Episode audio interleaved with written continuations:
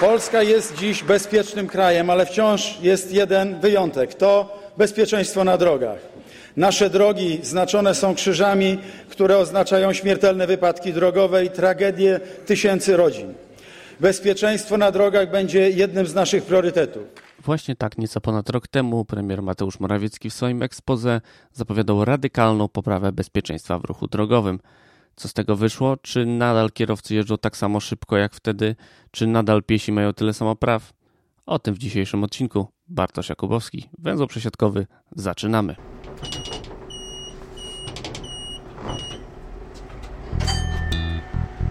O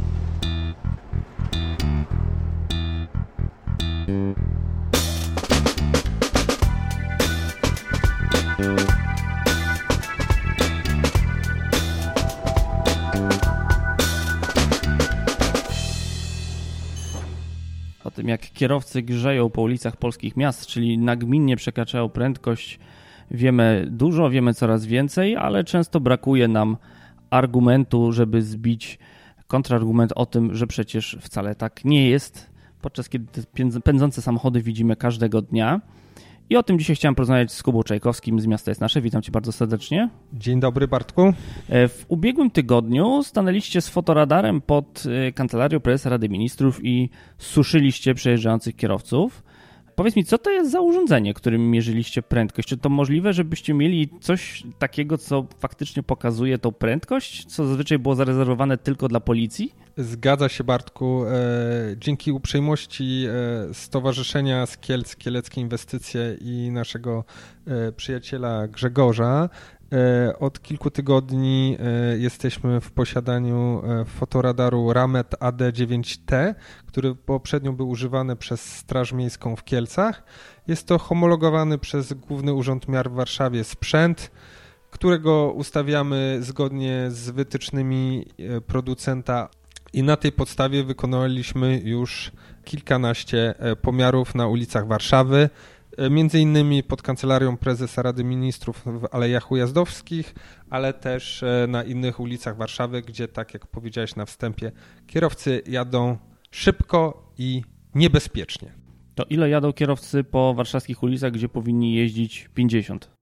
E, na ulicy Batorego e, zmierzyliśmy 16... Może, inform, przepraszam, informacja dla tych, którzy nie są z Warszawy. Gdzie jest ulica Batorego? Ulica Batorego e, odbija od Alei Niepodległości wzdłuż Pola Mokotowskiego.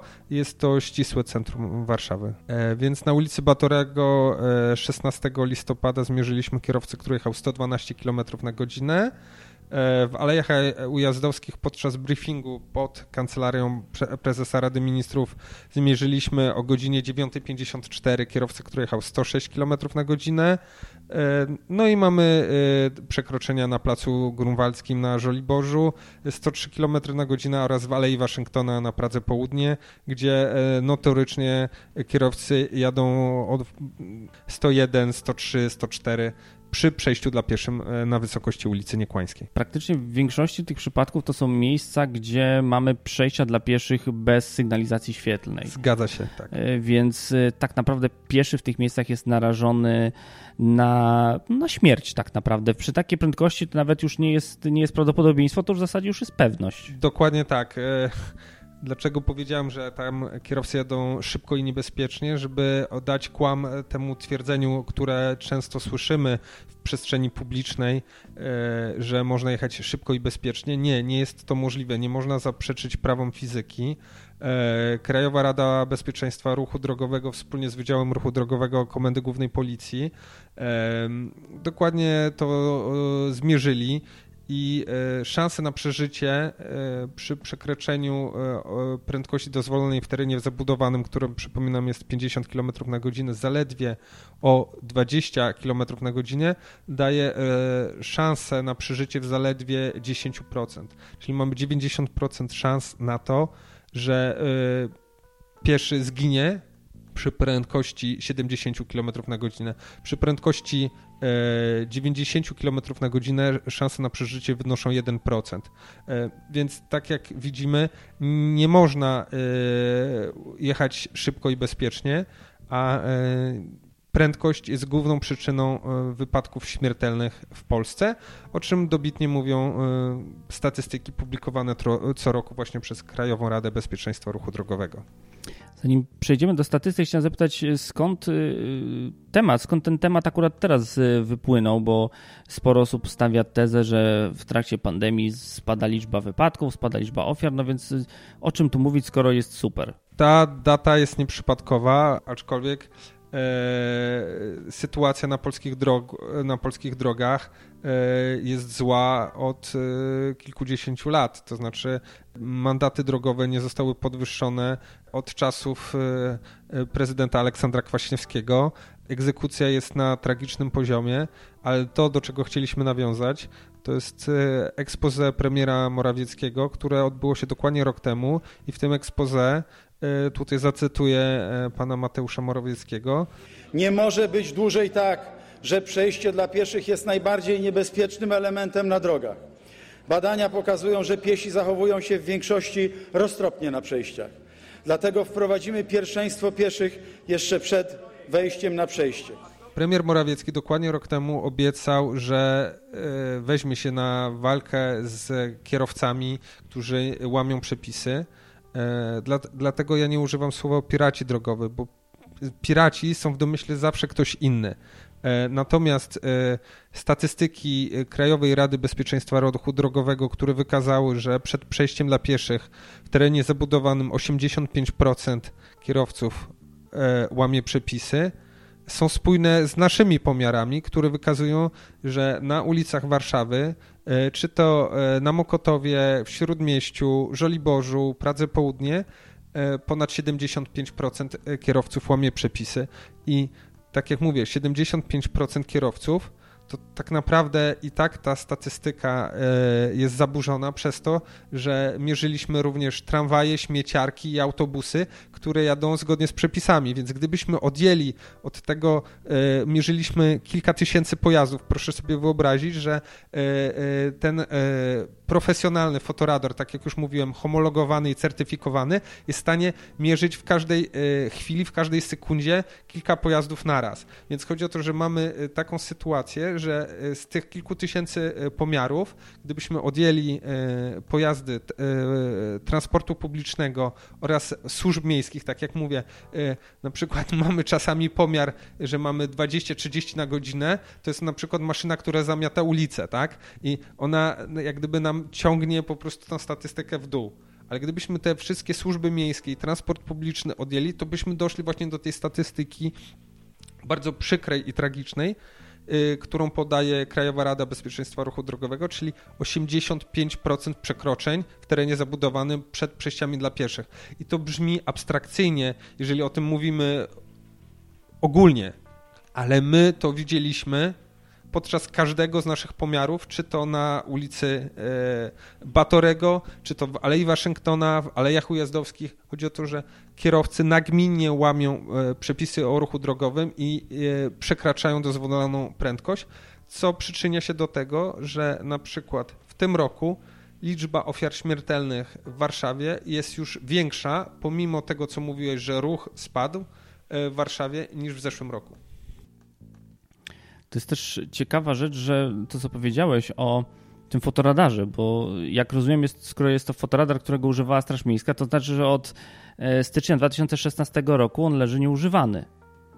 No, straże miejskie w związku z tym, że straciły delegację ustawową do wystawiania e, mandatów na podstawie pomiarów e, prowadzonych e, z użyciem fotoradarów, no, zostały z dużą ilością sprzętu, który nie mógł być wykorzystywany do celów właśnie mandatowych, więc z tej możliwości skorzystaliśmy my. To jest sprzęt, który jest warty kilkanaście tysięcy złotych, którego Straż Miejska musiała się pozbyć właśnie ze względu na to, że straciła delegację ustawową do pomiaru prędkości.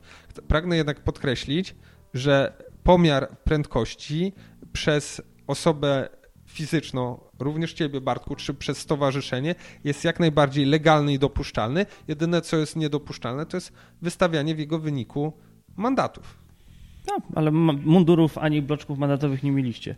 Nie posiadamy ani mundurów, ani bloczków mandatowych i też nie rejestrujemy y, obrazu. Wbrew temu, co niektóre osoby mogą w internecie sugerować, nie, nie robimy zdjęć. Nas interesuje stricte pomiar prędkości, a nie utrwalenie y, wizerunku pojazdu, mimo że coś takiego jak wizerunek pojazdu nie istnieje. I, I, różne tego typu dywagacje na temat dóbr osobistych samochodów, tak? Więc e, e, z tego co wiem, e, samochody w Polsce i w polskim systemie prawnym dóbr osobistych jeszcze nie posiadają. Nawet jeżeli niektórzy mówią, że zabytkowy samochód może mieć duszę.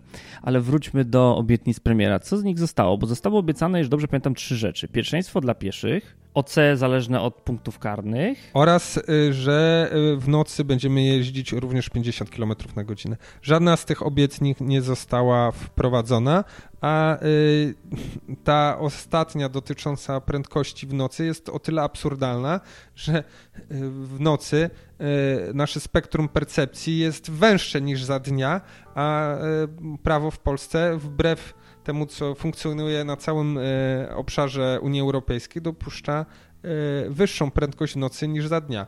To jest totalnie niezrozumiałe. Natomiast jeszcze był jeden element, który tutaj nam umknął. Miał być program budowy bezpiecznej infrastruktury. On dopiero teraz jest w konsultacjach. Natomiast jeżeli chodzi o pozostałe rzeczy, o których mówiliśmy, a jeszcze doszła jedna rzecz, yy, odbieranie prawa jazdy za przekroczenie prędkości powyżej 50 km na godzinę, również poza obszarem zabudowanym. I z tych wszystkich rzeczy nic nie zostało zrobione, a nawet ustawa o pierwszeństwie pieszych po tym, jak zebrano uwagi, zniknęła z pola widzenia. Oczywiście mamy sytuację, która jest nietypowa w tym roku ze względu na pandemię koronawirusa i to można w pewien sposób, nie w całości, ale zrozumieć, że e, rząd ma inne priorytety w tej chwili niż zajmowanie się e, bezpieczeństwem ruchu drogowego. Tylko pragnę podkreślić, że bezpieczeństwo ruchu drogowego ma gigantyczny wpływ na to, jak zapełnione są szpitale.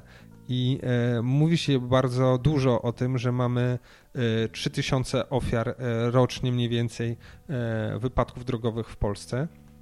I to są tragedie dla rodzin tych osób, to są tragedie dla e, bliskich tych wszystkich osób, które zginęły, ale nie mówimy o kilkudziesięciu tysiącach osób, które stają się e, stale i trwale niepełnosprawne w wyniku wypadków drogowych, które są potem dużym kosztem dla społeczeństwa pod tym względem, że e, my, rodzina musi się nimi opiekować, oraz y, y, te osoby, które wcześniej mogły mieć normalną pracę, y, muszą przejść na rentę, muszą mieć kosztowną rehabilitację, no i totalnie załamało, załamało im się życie. I w perspektywie tego, o czym mówimy, no to koszty społeczne wypadków drogowych są gigantyczne, ale to wszystko rządzący wiedzą, bo Krajowa Rada Bezpieczeństwa Ruchu Drogowego publikuje e,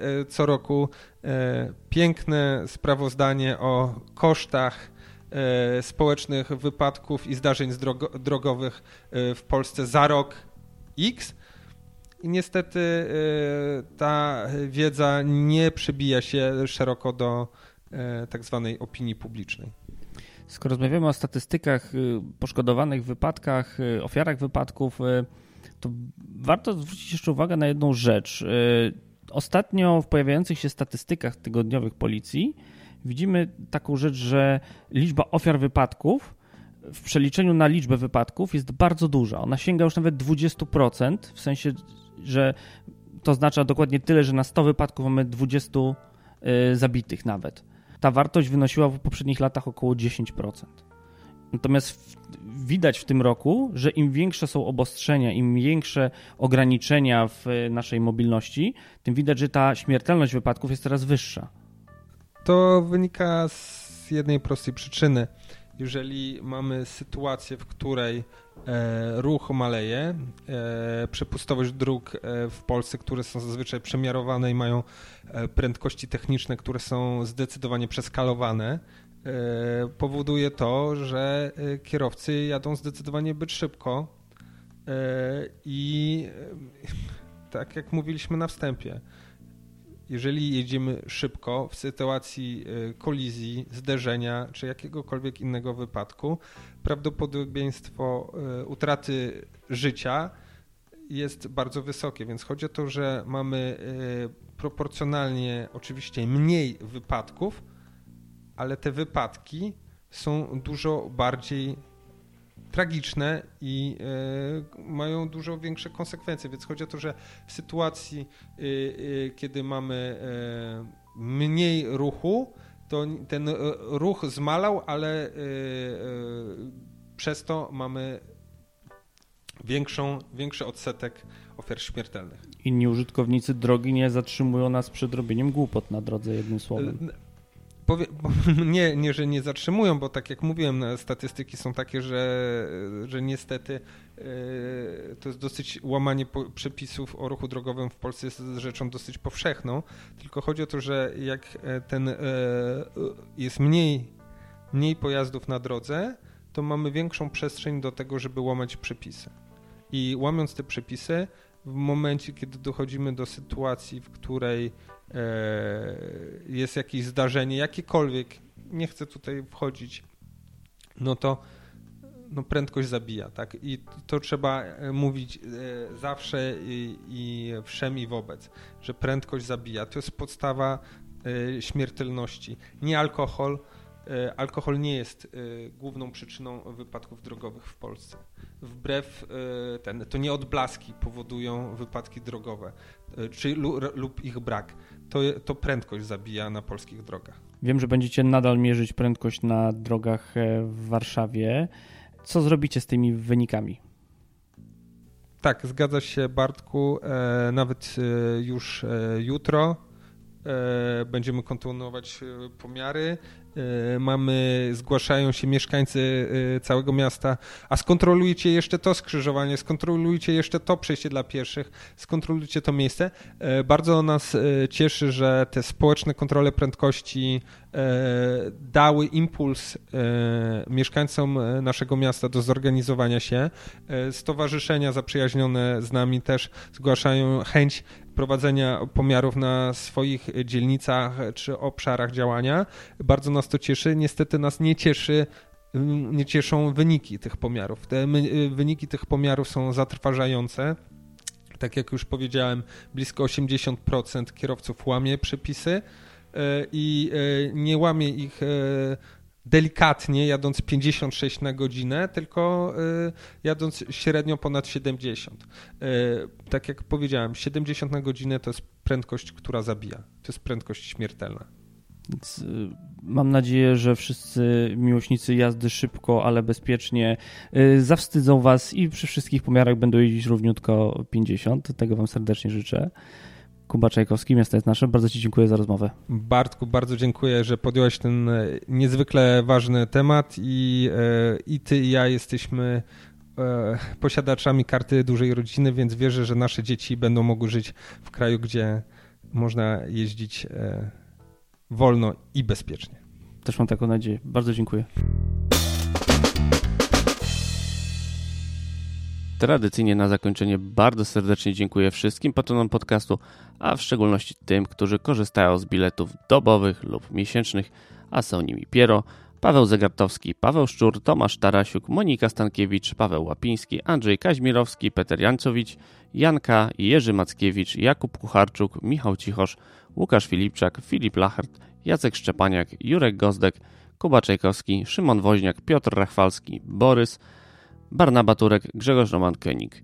Serdecznie dziękuję wszystkim jeszcze raz za wsparcie i zapraszam do wspierania podcastu na patronite.pl przesiadkowy. Na dziś to wszystko. Do usłyszenia.